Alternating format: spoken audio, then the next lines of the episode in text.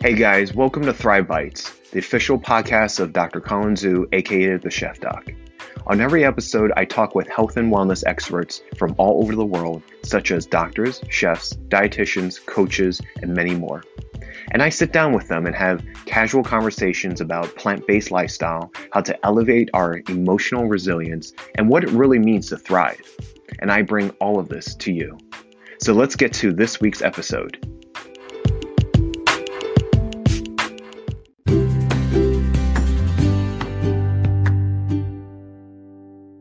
Okay, guys, well, welcome to another episode of Thrive Bites. I'm your host, Colin Zhu, and thank you for listening on. Today, we have a wonderful, wonderful guest with us today. Her name is Dr. Jody Tate. Say hi to everyone, Jody. Hi, everyone. Thanks for having me. Yeah, it's my pleasure. Um, where are you calling from? I'm calling from Portland, Oregon. Ooh, okay. So we're on the same coast. That's cool. Mm-hmm. uh, I love Portland. I just, um, I think it was like a couple years back. I did a local race, and it was a, um, it was a race. Uh, I think it was like a 5K where you hop at hop around in different bars. So it was almost like a barathon. So uh, Portland's a lovely city. It is. It is. um, so for those of you who do not know who uh, Dr. Jody Tate is, she is a pulmonary and critical care uh, specialist, and she also has extra training uh, in sleep medicine.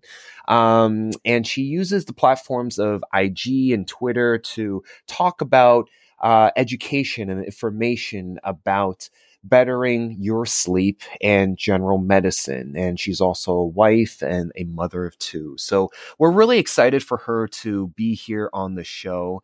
Um, so my first question to you is I love hearing about people's stories mm-hmm. and how they got from point A to point B. And um, I'd love for you to kind of take us back, you know, what got you into this life path? You know, it seems like, you know, you got three specialties under your belt, but, you know, I want to know the story um, you know, behind all that. So can you take us through that? Yeah, absolutely. You know, my my interest in medicine started when I was when I was younger, um, and I kind of had two big health occurrences that happened that, looking back, I realized drove me into medicine, and also, in a way, helped me set, pick my specialties. Mm-hmm. Um, the one of the events is um, I had a basketball injury in high school. So I love sports. I love team sports. I love being part of a team. It was a huge part of my identity growing up. Mm, mm-hmm, mm-hmm. And then senior year, preseason game, I'm captain of the basketball team, and just a fluke accident, I ended up breaking my foot. Mm. And you know, you go, you're on, you're on crutches for like maybe two months, and then I was told, okay, it should be better, go back to playing. And, uh, but every time I took a step, it hurt. You know, I went to see mm-hmm. my doctor and they said, well, it'll get better, just give it time. And I gave it time. Always hurt when I stepped on it. Um, but I mean, I was I was dedicated. I was going to play basketball whether it hurt or not. so I got back on the court, but um, I really could never play at the degree that I was able to before. It was always painful and I started to kind of run a little lopsided, you know, trying to not put as much weight on the foot that hurt. Mm-hmm. Um, and that went on uh, for a few years, and I I finally found a sports medicine doctor, and I said, "Look, I have pain every time I step on my foot. Uh, I've been told that it, you know, it should, there shouldn't this should be okay by now, um, but I'm just wondering if there's anything you can do to help me." And, you know, he examined me, did x rays, and he said, Oh, well, you know, your foot's still broken. Um, it never actually healed. Apparently, the, the fracture I had broke into the joint, and the joint fluid just prevented the healing process. Mm. Um, so I ended up having surgery, and the pain is gone. But it took me years to get that, and really quite a life changing thing. I sort of had to change my identity. I mean, all I did was play basketball and go to school. Mm-hmm. Um, and I, when I met him, and he acknowledged, "Yeah, you have pain. Let me figure out what's going on." And luckily for me, he was able to find something to fix. and took away the pain. It just, for me, I said, that's what I want to do. I want to be able to have that knowledge to do that for somebody mm. and help somebody when they're when they're in some sort of bad way and they need help, they need someone to listen to, they need someone to try to fix things. I want to be able to do that. Mm-hmm. So that was um, that was in college, and so I decided, okay, I'm I'm going to go to medical school, and then so that was a very conscious awareness that this is what's driving me into medicine. I had another event that happened in my childhood that I didn't realize was driving me into medicine until I was much older, wiser, and able to reflect. um, but those are the best moments. I know, right? like looking ah, back, this like, is oh, what I'm doing. this is the reason why. exactly, exactly. So uh, when I was young, when I was eight, my my mom died. Um, she was 39 years old. She had breast cancer. Um, huge life changing event for my family. Um, I I uh, I look back and I realize that some of my drive to do medicine, and probably in particular critical care medicine, is that I want to have that knowledge. I want to try to be able to control the uncontrollable, probably. Mm-hmm. Um, and in critical care medicine, you're taking care of patients that are actively dying, like they're in the process of dying. And your job is to see if you can try to save them. And I wanted to be able to do that. Uh, and I think it was it was later on in my medical career. Somebody asked me, "Why do you want to do that? That sounds like really stressful." mm-hmm. And I think it really was because I wanted to have that knowledge, and I wanted to be able to try to save people that were that were dying. Right. Yeah. Um, it's uh, I mean, there, there's a lot of great points to what you talked about. Um, uh, it's for for for their general audience uh, members. Um, uh, that are listening in, it's uh, you know we have a lot of different kinds of specialties, and um, you know depending on the specialty, uh, there are certain groups of patients that come to us. Some of them um, are just walking around, just getting checkups, seeing your primary docs.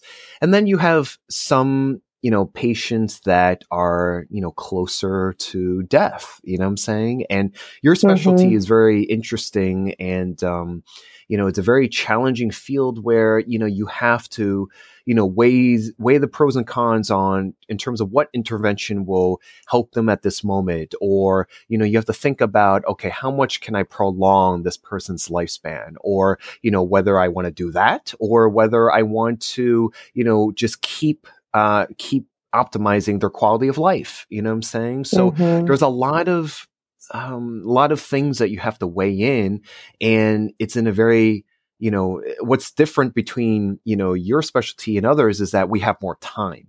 You know mm-hmm. like for for you you have you have in a very limited amount of time to kind of figure out you know what to do next. And so it's not an easy you know job. So i definitely applaud you for you know being in a field and you know being you know doing what you're doing. Mm, thank you. Thank yeah. you you know and um, it, it is a really yeah. good balance like you were saying you have to figure out first what are the options what you can do to help this person and if they would actually want you to do those things to them. Right. Right? Right. Yeah, yeah, exactly. I I grew up playing basketball, so I definitely mm-hmm. can relate to you know your uh, your sentiment about the childhood and you know that feeling of going through an injury and that preventing you from either getting back into the game or something like that. I grew up um, doing a lot of recreational intramural leagues, mm-hmm. um, and I've had a lot of pickup games as a child, so I really um, really enjoyed it. So uh, I can, you know, easily put myself in your shoes and be like, wow, you know, it's like this is frustrating because all you want to do is just play, right? right? And and and not having that feeling of being able to participate, especially if your friends are already playing and just like, ah, oh, I'm just left behind. And so, um, but you know what? I'm also a proponent of things happen for a reason, and right. it's great that you've actually had those two encounters one you know one you know uh, you know one doctor visit where I, I don't want to say I can't speak on that doctor's behalf, but I, one of them, you know, didn't listen or didn't, you know, wasn't uh, more mindful or didn't do more follow up to take care of you, right? Right. And um, and then the second one, you know, did. And so you, it's great that you actually have those two memories to kind of contrast to be able to propel you into the medical field. So, you mm-hmm. know, I, I think that's great. So, what is uh so what what drove you so after that you know mm-hmm. take us through critical medicine um and then pulmonary and then how much longer after that before you decided to go into sleep medicine and mm-hmm. why sleep medicine um you know it started some of my interest started when i so you finish medical school and then i did my residency so i did three years of internal medicine um, and that is taking care of adults uh, that are not surgery and not delivering babies. So everything else, you know, pneumonia, diabetes, heart attack, strokes, all those things, preventative care. And then uh, during that time, I got really interested in lung diseases and also in the critical care medicine. Mm-hmm. But my, my, I started to have this peak interest in sleep medicine as well during that time. Um, and then I went in and I did my uh, three years of pulmonary critical care fellowship. And that's when I really focused on the lung diseases and critical care medicine.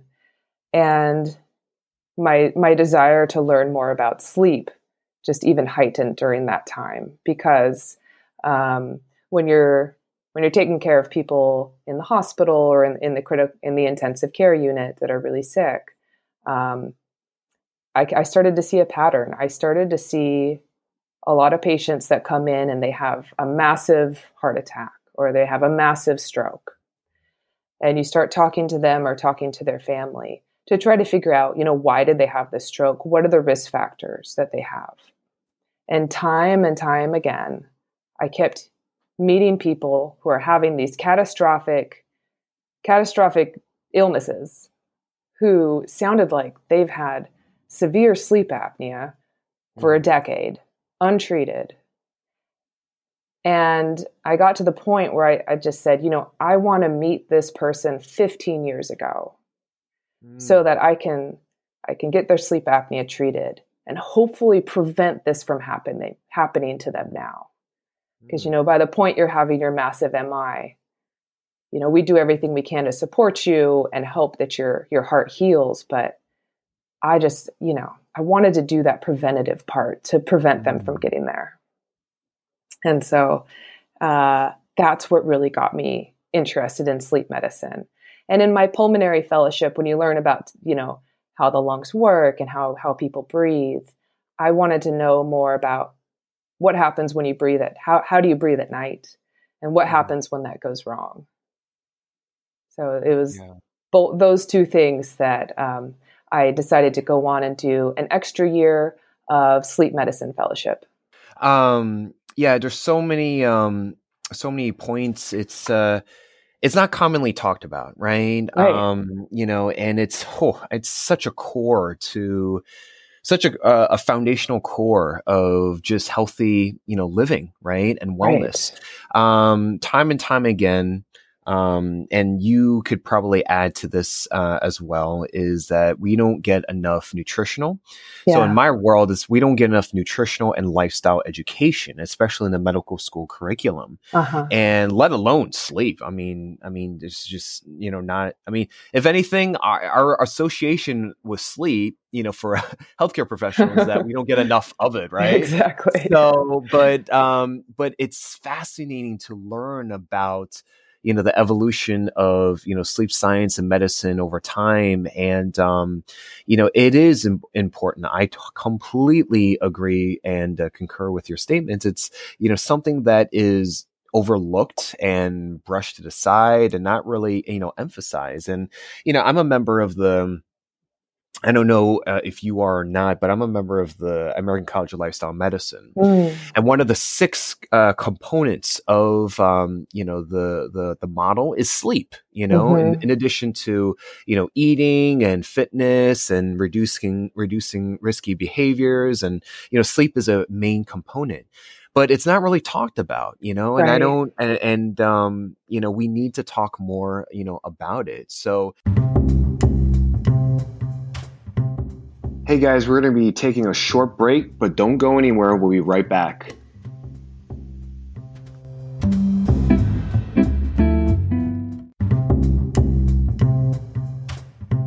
Welcome back to Thrive Bites. Let's get back to the interview.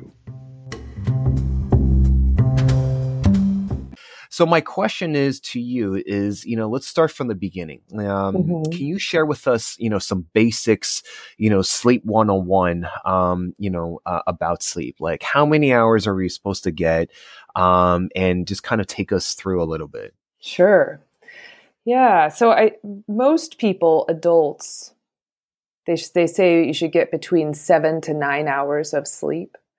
Um, I, I prefer people do eight to nine hours, Mm-hmm. but it's true. There's some people that feel very refreshed with seven. Mm-hmm. Now, when I say eight to nine hours, yeah, seven to nine hours of sleep, that's actual sleep. Most people maybe takes 15, 20 minutes to, to fall asleep once you get into bed. You do your bedtime routine and it takes a little time before you fall asleep. So, uh, the sleep doctor for the NBA, so he counsels NBA players on their sleep because it's mm-hmm. obviously very important for athletes, in particular at that high level, to get enough sleep. So he's, he says they absolutely have to have nine and a half hours of sleep mm-hmm. opportunity time. So mm-hmm. it doesn't mean going to bed at 10 if you have to get up at 5. I mean, that's seven hours technically, but you're probably getting closer to six and a half. That's that's not not not good. Mm-hmm. So I, I yeah, leaving leaving a little t- extra time to allow yourself to get to sleep peacefully. Mm-hmm. Make sure you're getting that adequate sleep. It's so important. When you don't get enough sleep or you have a sleep disorder that's not giving you good quality sleep, it affects your entire body. Mm-hmm. I mean, it can affect your blood sugar, the health of your blood vessels, the way you think and store memories. It can Mhm. affect whole body inflammation as well. Mm-hmm. Because when we go to sleep, that's when we're supposed to have this cleansing and restorative time uh, where the body gets rid of inflammation and sort of repairs the things that went wrong during the day and, and get your body back to uh, ready for a next for the next day. And if you don't give yourself enough time or you have a medical problem causing poor sleep, your whole body is going to be affected by it.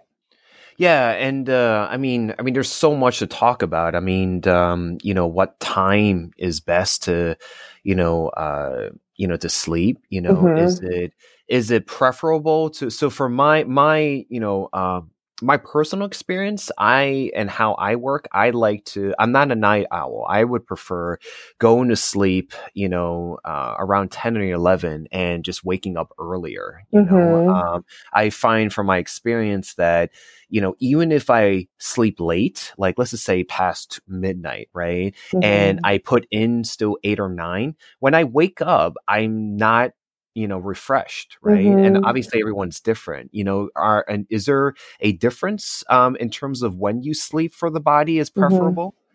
Well, you know, everyone has their own internal clock, their circadian rhythm, and that controls when their body thinks you should be asleep and when you should wake up. Um, so, for m- most people, it's supposed to be based on when it gets dark uh, and the light dims, you start Mhm. secreting a hormone called melatonin, which naturally helps you get to sleep.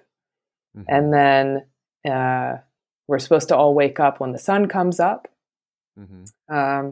because the sun gives um, feedback to our brain that tells us, okay, it's wake up, it's wake time, and we start secreting wake up hormones.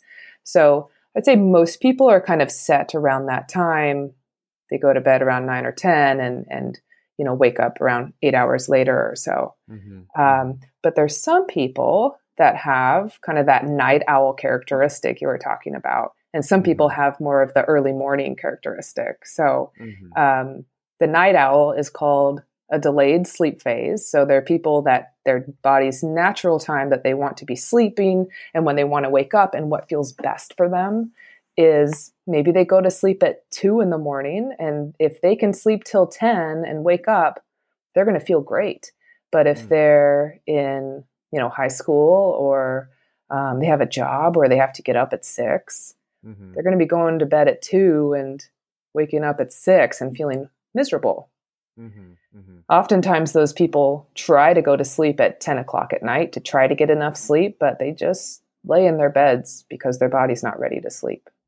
Yeah, I mean, um I would say, you know, I totally agree with you. You know, before the advent of the light bulb, we would Right. follow, you know, the sun and follow, you know, you know, dusk, dawn, vice versa, things like that. Um, and then the body, like you said, naturally, you know, starts a sleep cycle with the beginnings of secreting, you know, melatonin.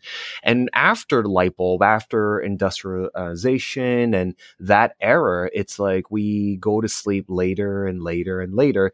Now, over the past, uh, let's see, the internet came out around 95, social media, probably like the 2000s Yeah. and everyone is on a smart device you know um you know like a phone tablet ipad tv you know, like the list goes on right and now you have virtual reality now so it's like it never worse. yeah, it never stops. And so the thing is, is that you know you could probably speak more about this. Um, you know, when I counsel patients about sleep, it's you know obviously your sleep hygiene of keeping it dark, keeping the room you know temperature, and you can you know probably you know help uh, to correct me if I'm wrong, like keeping it dark, keeping the room relatively cool, Uh-huh. um, having the bedroom only meant for you know sleep and sex Yep. and cutting out distractions, especially the smartphones, because it gives off a certain wavelength that messes up that sleep cycle, right? Yes, absolutely. Um, I think that insomnia is just it's becoming more and more common because of the electronics that we have in our life. Um, and pretty much across the board, the teenagers that I see in my sleep clinic, all of them have their their smartphones in the bedroom with them. And you know, these things are addicting. I mean, even for me, you know, I think they're addicting for everybody. Uh, uh, th- I mean, they'll admit, yes, you know, I, I check it, you know, I check it every once in a while throughout the night. I mean, they're on it a lot during the night and it emits blue light, like you were talking about. And blue light, our brains think is sun. And so it secretes wake Mm. hormones and Mm. it makes it so hard to sleep and so hard to get to sleep. So, really, our phones should not be in our bedroom. If you have to have it for, you know, emergency or something like that, it really needs to be in a place where you can't reach it easily from your from your bed. Be, like put it in a drawer or something so that it's it's not easily accessible because they're very addictive. And once you get on, Yeah. oh well, let me just see what time it is, or let me see, let me check if I got that email. You know, 45 minutes later, and you're on Facebook and you're like, what am I doing? it's and, and in kids, you know, they have it's harder for them to control it than us. Uh, it's it's even worse. Yeah. Um, I mean, I was yeah. born I was born in the early 80s. Um so I know full well what life was like, you know, Yeah. like I grew up with a landline, you know what I'm saying? So Yeah, it's um it, the the current generation is just I'm just I worry and I don't have kids yet, but um you know, I just worry about what life is like because it's not just sleep, right? It's also about social in- interactions and you know Right. everyone's more isolated and you know things like that, you know, let alone sleep. But I Mm. totally agree with you. It's like, you know, we are to, to you know so addicted to it it hits the same you know brain centers um you know getting that dopamine hit and very Mhm. addicting and um yeah what are what are some like tips that you give to or do you feel commonly now like that is like the number one uh reason why people don't go to sleep obviously everyone's an individual basis but like, Right. you know, in I, I'd say that's a pretty it's a pretty big one. Um, and they there was also an interesting study that came out uh, maybe a year or so ago. So they looked at two different groups of people, and neither of them had insomnia. So they they they both groups can go to sleep really easily. But one of the groups they had um, looking at their iPhones, like playing a little game or something on it. You know, even if it's something mindless like solitaire, playing a Mhm. little game on their iPhone. And the other group didn't. They just went to sleep. the group that um, did use their iPhone had significantly less refreshing sleep and they had more fatigue during the day. And they Mhm. both both groups slept the same amount of time. So I think Mhm. there's something with these games that activates our our brains and our minds so that it doesn't it's not really able to shut down when we go to sleep completely. Mhm. You still have something going on so that you don't get the re- restorative sleep that you need. Mm-hmm. And I thought Mhm. that was fascinating because I think we always think about, well, these phones cause insomnia, but I think they do so much more that we're just starting to realize. Yeah, yeah.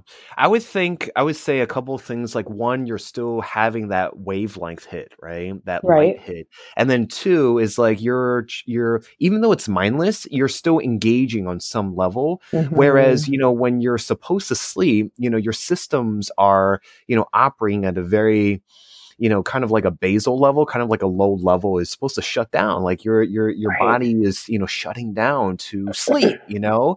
And uh, and I say the same thing with eating. You know, I tell people, you know, not just to prevent heartburn, but it's kind of like, you know, you need to not eat or do any crazy physical activity, you know, right before bed because your body's Mhm. trying to shut it's trying to shut itself off to rest. You know what I'm saying? So right. um, so it's a it's a huge, huge thing.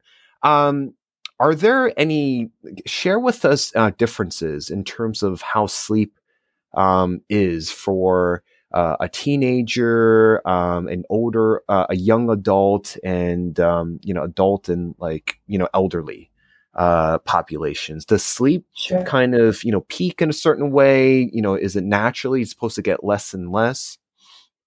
Yeah, we um, kids and teenagers need way more sleep than we do as an adult, um, and oftentimes I think that is overlooked. Um, a lot of a lot of kids are going to bed at the same time as their parents, which isn't isn't what we should be doing.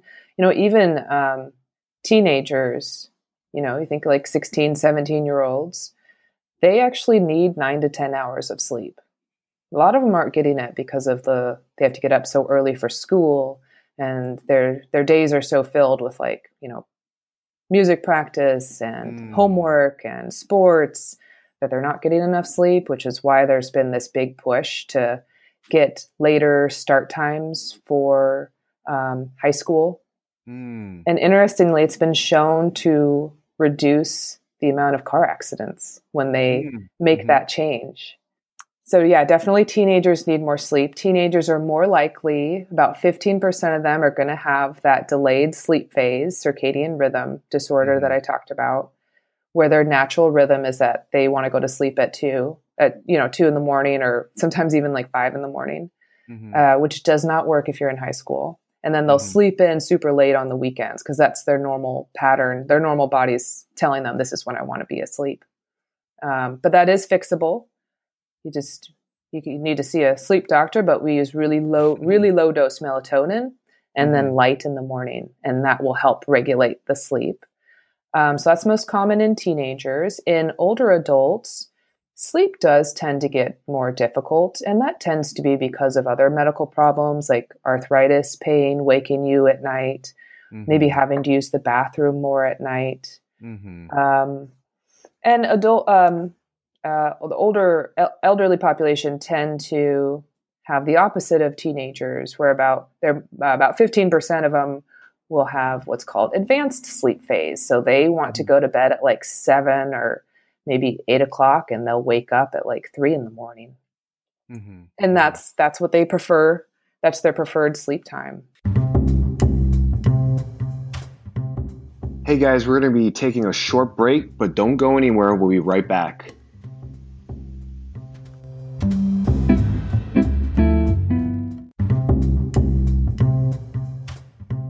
Welcome back to Thrive Bites. Let's get back to the interview. Yeah, so eh, of course there's like different and and I've had personal uh, patient encounters where you know they do the second second swing or second shift, and I've Mhm. also had patients with graveyard shifts, and I remember distinctively a couple of patients I've had where they would work the graveyard shift, and you know, they come in, they had other things going on. They had obesity, high blood pressure, and, um, their overall mood and uh, restlessness and just kind of you know attitude you know they they've realized that uh, they they just couldn't operate you know they come to me and they're mm-hmm. just trying to figure out what's going on and when you go through you know their risk factors and trying to say you know besides just you know, it's not as simple as like, okay, lose some weight, which will help, right? Yeah. Let's reduce your blood pressure, which will help. But, uh, you know, especially these graveyard shift, uh, you know, patients or people in general, um, you know, I, I just said, you know what? I even, I even go as far as I think you need to, you know, not quit your job, but I think you need to ask for a different shift, right? You know, um, so you so, to be able to help help your body regulate you know um you know there's some i actually tell them you need to quit your job like this your health needs to come first um because right. it's destroying you mm-hmm. you know because that right there is a common denominator you know between your blood pressure and your high sugars and your weight and you know the list goes on and um so sleep is is hugely hugely um important so uh guide us through certain uh uh, sleep misconceptions some just some common ones that you encounter on a daily basis you know? When patients come to you and they say like doc you know i can't do x y and z like what are some common misconceptions that uh, patients or just people that come to you for? Um, i think one of the big ones is that many people i mean i think our society has sort of uh, conditioned us for this to think that snoring is normal mm-hmm. that snoring while you're sleeping is normal. You know, when you turn on the TV or you're watching a cartoon or a movie or something, you every time people go to sleep, they snore. And that's like the sign that they're sleeping, which is so wrong. Mm. Um, snoring is not normal. It makes me laugh when I watch cartoons with my kids because, like, universally, they all snore like Snoopy is snoring. Why? it's not okay. And so, yeah. you know, sometimes I'll see young kids and they will be snoring and, you know, they'll say, well, we just thought it was in the family because dad snore, snores really loudly too. So also, you know, little Charlie snores as well. Right, right. You know, especially in kids, snoring is very abnormal. Mm. Um, because snoring is uh, like when, when we're awake we, we don't breathe loudly. We breathe quiet for the most part when you're just sitting there not exerting yourself. Um, it should be pretty similar to when you go to sleep. Um, snoring is what happens is, you know when we when we go to sleep and our muscles all relax naturally. Mm-hmm. the tongue and the throat will relax as well. Um, and if that the air you're breathing in is having any sort of trouble or narrowing getting down into your lungs, that's when snoring will happen. It kind of makes the tissues vibrate and makes the snoring noise. So you can have narrowing anywhere from your nose down to your vocal cords. Um, if anything is narrowing in there, you might have snoring. And mm. snoring can be a sign of obstructive sleep apnea, which is a pretty serious condition. Mm-hmm. Um, and it does happen in children, most of the time due to large mm-hmm. tonsils or adenoids.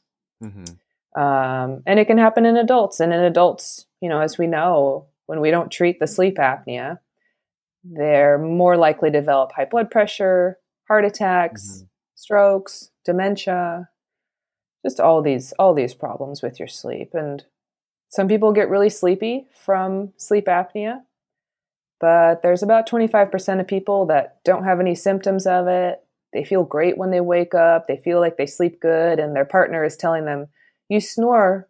And they said, well, Yeah, but I feel good. I sleep good. I'm mm-hmm, fine. Mm-hmm, mm-hmm. So, you know, it, even if you don't really have a lot of symptoms, snoring is still a really important thing to talk to your doctor about. Yeah. So it's not normal. It's not normal.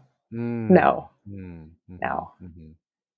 Yeah. Yeah. Um, I think that's a big one because I think a, that is a very common common thing that people think is normal is is snoring and um, yeah. you know it's not you know like you said and um, you know definitely you know check with your healthcare provider when is it and off of that you know when when if you can give you know talk to the audience members in terms of like when is it a good time to address whether a sleep study, like what is a sleep study and when is it a good time to go to your primary care or a specialist to get a sleep study um, to get it done? Um, so I think it's important if you if you snore or if anyone's telling you you breathe funny at night, um, or you wake up gasping or feeling like you can't breathe at night. Um, or if you during the day you're really sleepy, even though you're getting enough sleep at night. Um, but also sometimes if you're not sleeping, if you have trouble sleeping, that can be a good reason to get a sleep study as well. But when we do a sleep study, um, there's two ways to do it. There's one where you come into the sleep lab and you spend the night. Um, it's a very comprehensive study. So we have an EEG on, which monitors your brain waves. It tells me if you're awake or asleep and what stage of sleep you're in. Uh, we monitor your heart, your breathing. We monitor your legs to see if you're kicking all night. We really look at all those things to see if there is some something going on in your sleep that's causing the problem. So mm-hmm. either that your sleep isn't restorative or you can't sleep. Mm-hmm. Um, the other way is a home sleep study. The home sleep study is really just to look at your breathing. It's not as comprehensive as the full study, but you know it's more comfortable. You get to do it at home. There's less equipment. It's just not always as accurate. Um, if you snore and um, or have any signs concerning for sleep apnea, if you have a negative home sleep study, you don't stop there you have to go and do the full sleep study to confirm you don't have sleep apnea. Mm, mm-hmm. Yeah. So that almost sounds like double duty. Like if you yeah. know if your home home test wasn't that great, you would have to come into the lab. So it almost sounds like, you know, just do it just just do all in one and just go into right. the lab. Just if, do it right uh, the first time. Yeah. Yeah. if you have any uh, uh, problems, but, you know, from the first time around. So yeah, there's some people that just want to they're like they kind of want to dip their toe in a little bit. Okay let me do the home study. You know because it was about 10% of the time we have to have them do the full one after the home so sometimes the home is all you need. And and you know sleep is an interesting thing. People are pretty hesitant to uh, some people are hesitant to to delve into it and see what's going on. Mm-hmm, mm-hmm. Yeah. Yeah. Um, lo- another thing I would love to talk about is the bed um, and yeah. the pillow. You know, for me, um, I prefer, you know, firm, not like rock solid, but semi firm, um, you know, bed and also um, the pillow. You know, we essentially sleep like a third of our lives, you know, I tell my patients. And um, yeah. it's important to invest in a very, very good, you know, mattress and pillow. Can you speak about um, a little bit about that? You know, is there like a certain material? What kind of mattress and pillow, um, you know, that we would need? Yeah, I think it's really um, it's very individual. So it kind of depends if you are if you like to sleep on your stomach or your back or your side. You kind of need different levels of support, both from your mattress and from your pillow. Um, so, I mean, this is what I do. I, I go to the mattress store and I lay in about like 15 beds, and then I come back and I do it again. you, keep, you know, keep trying do you really okay this is really what's going to work for me um, and like you said you want to have a bedroom that is on the cooler side so sometimes the mm-hmm. foam you know if you put like a foam type of mattress on top it can sort of trap in a lot of heat and be a little hotter mm. um, so trying to find materials that don't trap a lot of a lot of heat is helpful too mm-hmm, mm-hmm. Yeah. In terms of the pillow, um, I don't know if you have something to say about it, but I get one of those like um those cervical pillows where it mm. supports, you know, the natural curvature in our necks. And um, you know, sometimes I get patients that uh, have a lot of neck pain and literally, especially if they have no history of any trauma or injuries, I literally ask them, you know, what kind of pillow are you sleeping on? Um, and you'd be surprised on how how you know easy of a remedy that is and um, right. you know i add to the point about um, you know what, you're probably going to get better sleep after this. You know what I'm saying? Because, you know, we have a natural curvature is not, your spine is not straight up and down. You know, you have that natural curvature in your neck and your, um, in your low back or lumbars. And, um, it's meant to be able to withstand stress and pressure and, uh, weight, you know? Um, and so, you know, we need to be able to support that, especially nowadays when, you know, we're doing a lot of stuff, you know, in, in terms of we're um, talking about posture and ergonomics, you know, in terms of, you know, we're always in the steering wheel. So your arms are always in front. You're typing, your arms are always in front. So you have that kind of like, right. you know, hunchback of Notre Dame type of posture. You know right. I'm saying? Your head is craned forward, uh, you know, so it's important to also support that, um, you know, um, buy a pillow, buy a, a, a nice pillow. Yeah, absolutely.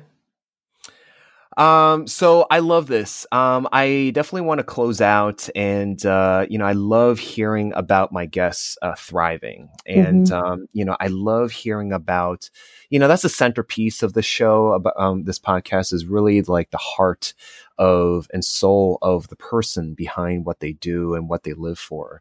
Um, what in your life have you know helped you to kind of keep pushing on, keep waking up in the morning? You know, you know, no pun intended, but like, mm-hmm. uh, and, and and keep the fire burning. You know, like what has made you thrive on a personal level? And then the second part of that question is um, if you can offer the audience members, you know, three tips in you know improving your sleep you know, since, you know, we're, you know, the episode is mainly talking about sleep. Yeah. So for me, thriving is when I sort of have a good balance in three areas in my life. So, number one, work. I want to be inspired. I never want to stop learning. I want to mm. I want to serve my patients to the best of my ability. And so I kind of always want to be sort of pushing forward in that aspect. Um, the second one is time with friends and family. I want to spend time that's not rushed with my husband and, and my children mm-hmm. and our mm-hmm. family and friends because that really, really recharges me. Um, and then the third area that I have to have balance in is um, my self care time. Mm-hmm. So, ha- exercise, healthy eating, sleep, of course, um, pursuing hobbies, and and also taking care of my own medical care.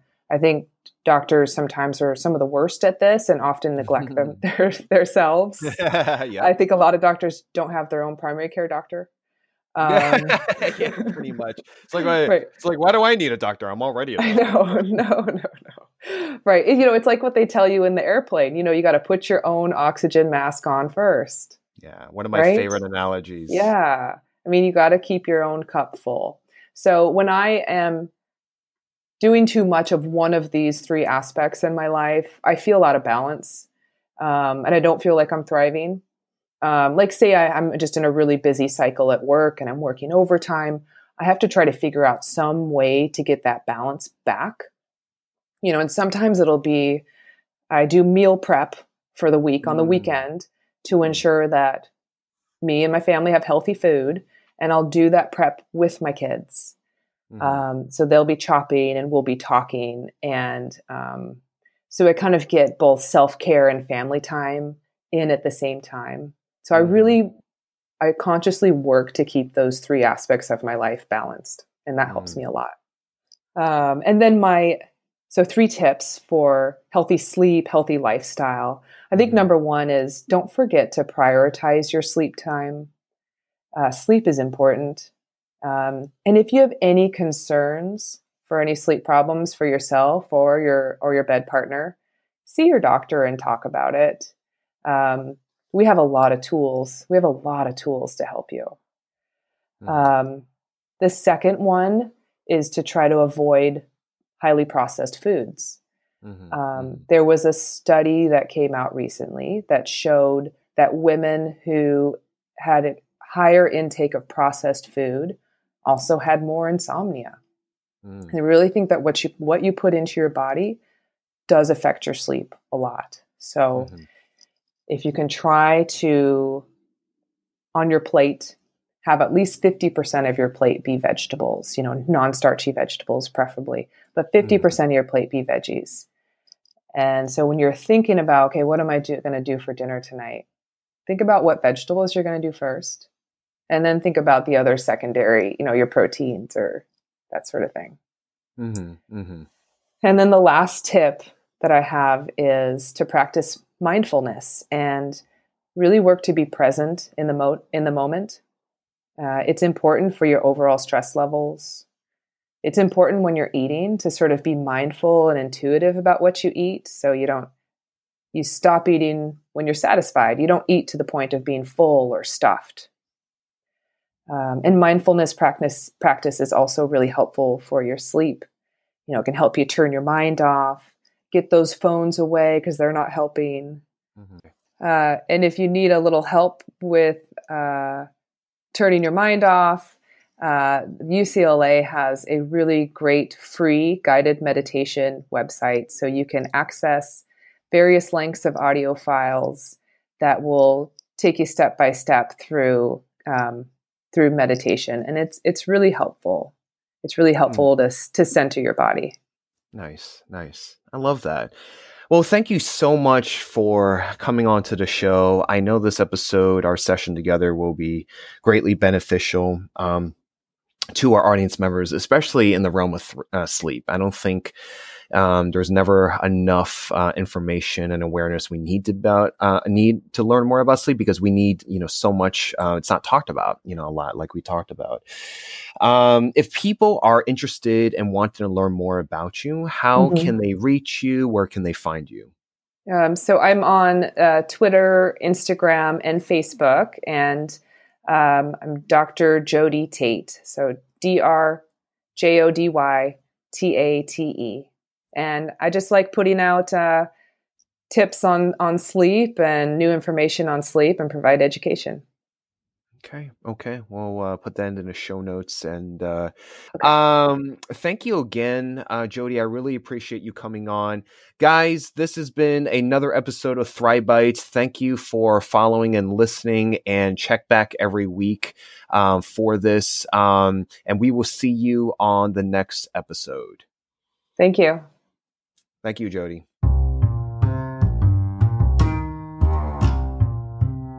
Hey guys, that was another episode of Thrive Bites. If you like that episode, please subscribe and follow for new episodes. And don't forget to rate us on Apple Podcasts.